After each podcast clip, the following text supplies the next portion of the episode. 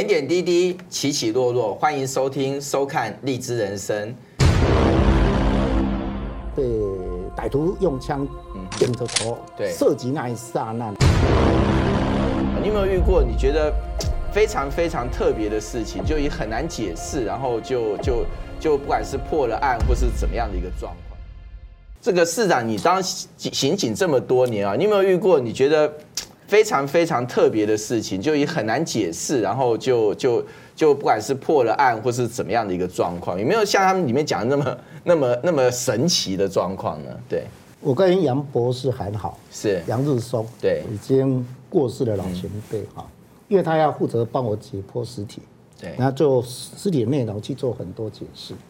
后来回刑事警察局当局长，那我从一个小刑警当到局长。他还是在我们刑事警察局帮忙当顾问。对，我经常也跟他讲说：“哎，你出了好多本书嘞，你书都写了很多灵异啊。”嗯，他意思一直问我说：“哎啊，你办了非常多的大案子，对，我们两个携手办了很多案子啊，局长，你有没有看过灵异啊？” 其实凭良心讲一件事哈，我倒没有看过灵异，是。但是我碰过太多嗯。不可思议的巧合。哦，是。啊，很多破案啊，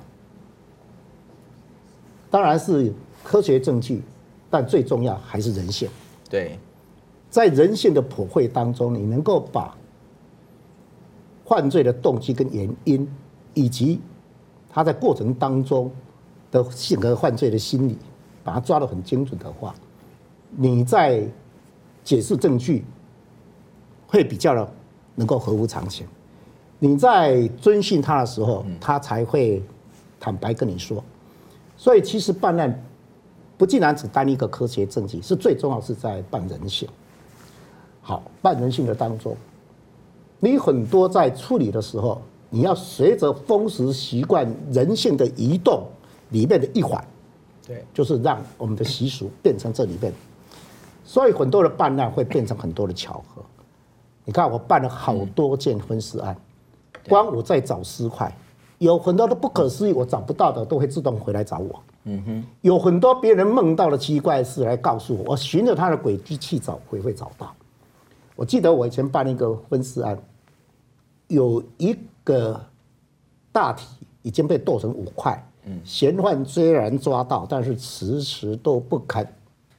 把尸块讲得很清楚，对，带他去看了好多地方，都骗我，最后我给他下最后通牒，我说你再不帮我找出来的时候，回来大家走着瞧，我就不想再花那么多时间浪费在你身上，我连机会都不给你。后来就跟我讲说，哎，两只腿会丢在戏子的第一公墓哪里？那已经时隔快一个多月了。我说你怎么丢？就包一包，就这样一丢。就丢出去了。我说：“那还找得到吗？”对，时隔一个多月了。嗯哼。我要去之前，有一个头工啊，就跟我说：“哎，定远定远，他昨天晚上梦见那个尸体的两只脚在拉我的脚。”哦。啊！我说：“真的假的？”他说：“真的真的。”我说：“你不要胡说八道，反正不关你的事，找尸体是我们刑警的事，跟你有关。”你就去了，就去了。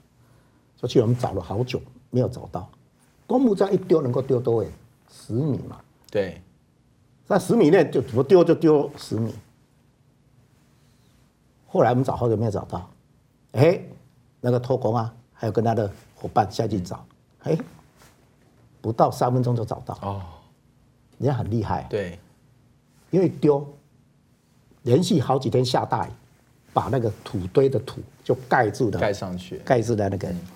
垃圾就是等于是垃圾包一样嘛，他用黑色塑料袋上面绑了个白绳子，哎，很奇怪了，你要下去三步就踏到那个，一看到一个白绳子，一拉就拉到那两只腿，嗯嗯，按你说怎么说？对，还有后来的头啊、屁股啊，怎么找到？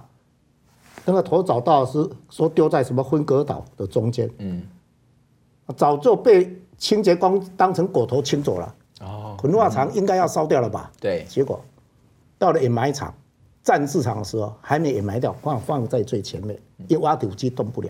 按、啊、你说什么时候？啊，这个刚好挖土机动不了，还更妙了，屁股有一块哈，对，漂洋过海，嗯哼，被丢在这个芦洲的一个呃芦竹的一个桥下面，是。啊，我爷随着溪儿就冲到台湾海峡，经过三个月，人家报案说又有分尸案，对，在这个翡翠湾。翡翠翡翠海水浴场，我又赶到现在一看，屁股那一块，三个月内裤还穿着，只是黑变黑了，是。就随着海洋从北上漂，就转。你看自己尸体会自己把它找回来。对，这些东西有很多哈，碰到灵异的事件是没有哈，人家也不会给我托梦，但是很奇怪，在我手里很多案子，就是奇奇怪怪，会撞见、遇见、碰见啊，会自己找回来，有很多案子，是。所以我一直。跟大家说一件事，我是想啊，冥冥当中哈，对，你会去碰碰这个案子，接触这个案子，是被害者在找你，对，请你全力以赴，你有福气替人家服务的时候，赶快把握。这也是我喜欢当刑警，对，案子是别人来找你办的哦，你全心全力帮他，虽然他不会说话，或是他被绑了，他有痛苦，你能够帮家庭解决问题，我觉得这是天大的福报哎。所以我对这个工作甘之如饴。对，所以其实我的人生就很喜欢这个办案，就是因为这个会让我很觉得我人生非常有成就感。所以到底有没有灵异，其实我也不知道。就像打枪战的时候，为什么同仁会死，我也觉得很不奇怪啊。也不是他跑在第一现场了，是我在前面了，他在后面啊，怎么子弹会打到他？对，约好地点是我去接触的线面，啊，结果他先到了，啊，结果他被干掉。嗯哼。啊，这这个怎么说呢？对。所以啊，老天要让你有一条路走的时候，他自然就会开一扇门。嗯哼。所以其实我对人生啊，其实也是看的比较淡跟随意的，因为我总觉得，包括我自己的家里，包括我自己的工作，都是这样经过很多的，哎，人生的因缘际会吧。所以事事不要强求。是。其实刚刚市长这样讲，我就觉得说，呃，更了解就是当一个刑警的那种心情哈，就是说，一来除了是帮被害者就是伸伸冤、伸张他的正义，其实刚刚市长也讲到一个重点，就是当你如果解决了一个案子、破了一个案子，其实也是让家属把心中的一个石头能够让他得到一个抚平、放下来哈，所以确实这是一个我觉得非常有福报、也非常有意义的一个工作哈。那第二个问题我就要问市长哈，就是说。你像你的人生当中，如果重来一次，你说你还会还有下一次选择？你要再选择继续当呃刑警？不但我选择当刑警，我也要志强一起当。我是啊，觉得我我行吗？我我当刑警的话，我跑跑步可能跑不赢。不要老是动 动笔嘛，对对不对？你文笔写还是我看过写的最棒的一个人，有感情、有血有泪，写的很棒。谢谢市长。化作行动，我们两个去抓。来下下辈子跟您交换一下，你动笔我动枪。不是我那个笔不行啊，你那么厉害，你看你写的这些书这么畅销。如果市长，我跟你保证，如果下辈子你要找你要我要当刑警的话，哈，我只有一个条件。什么？要要跟你搭档，对，有你有你在当刑警，我觉得会比较安全感。不不不，有你的聪明跟智慧，哎，我来，我帮您判断啊。对对对对对，OK，这个很棒很棒。是 是是，欢迎加入。好，就跟市市长约好下辈子的搭档。好，那我想要请教市长哈，就是刚刚你讲到这个刑警这个工作，你现在是新北市的市长哈，你觉得？对你来说，当一个新北市的市长，刑警这份工作有没有特别的一个影响？哈，因为事实上大家知道，就是你在当警政署长的时候，其实就已经是声望非常高的警政署长哈。那现在是在台湾最大城市的一个市长，你觉得刑警这一份工作对你当市长的影响是什么？我现在当市长，对，就是把我以前当刑警，嗯，的做事的态度跟方法完全用在市长身上。是我举一个最简单的例子。我当初在十年前接副市长的时候，那时候是乡镇转区，所以每一个人到了礼拜六、礼拜呃不是礼拜六、礼拜一早，每一个人都要去上香啊、公祭啊，做一些关系嘛。对，我们不是这样的，我们每天早上，我们就会开始开会，会去紧盯整个进度跟方式。当刑警又跟当基本的警察又有一点不太一样。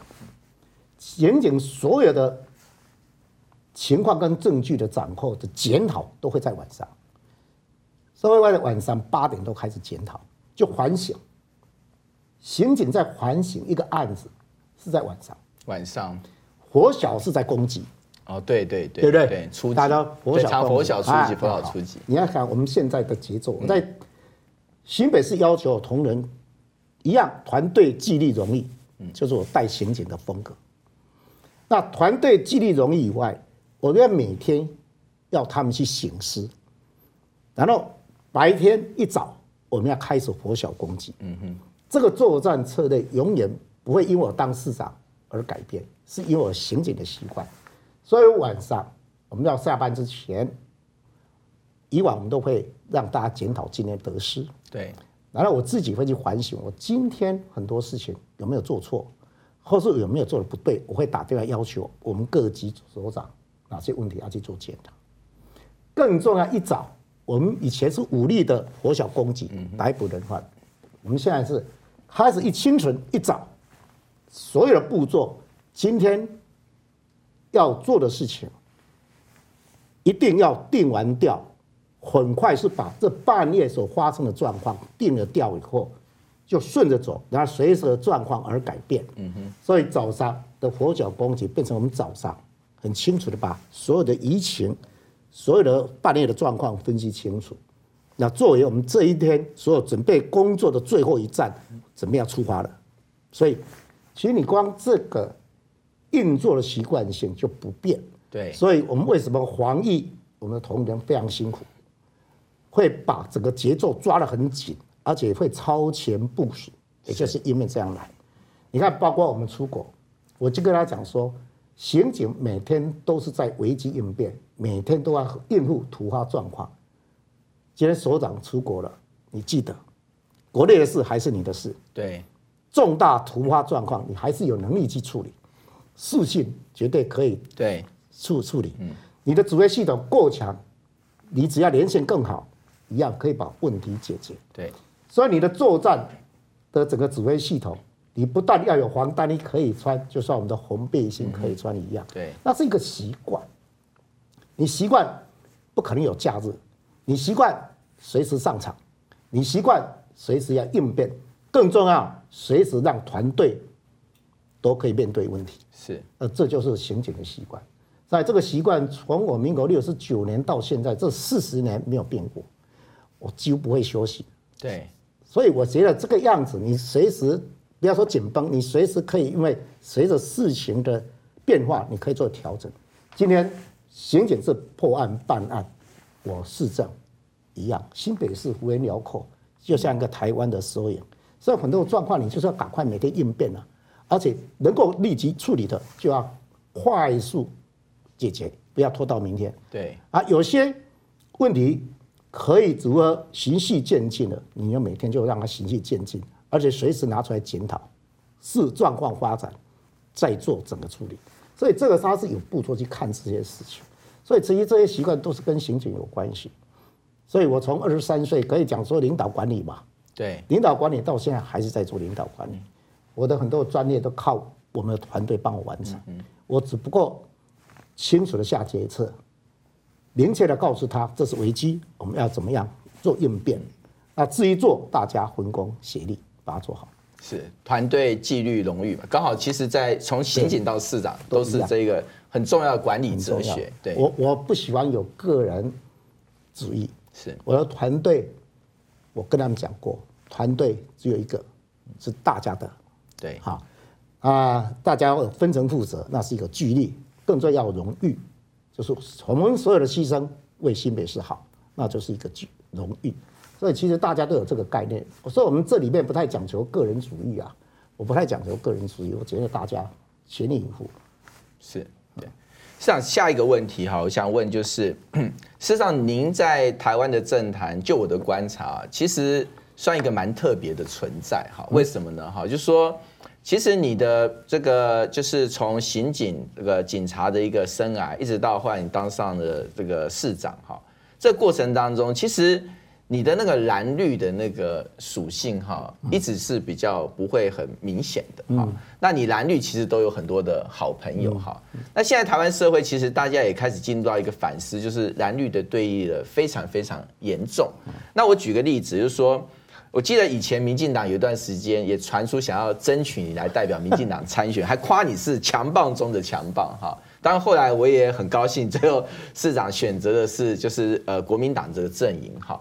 但是我要从这个地方来想请教市长两个问题啊，一个就是说，因为你蓝绿的朋友都这么多，你怎么去看国民党跟民进党的政党文化哈？那尤其现在国民党坦白讲是比较低潮啦，这个招牌好像这个尘埃比较多一点点哈。那你怎么去看这两个政党政党文化？那第再来就是说，你怎么去看蓝绿尖锐对立这个事情？那很多人都觉得你在做的很多事情都是往中间走，那也尽量不要去激化蓝绿的这个对立。那你对这样的一个社会的状况，你有没有什么样的一个看法？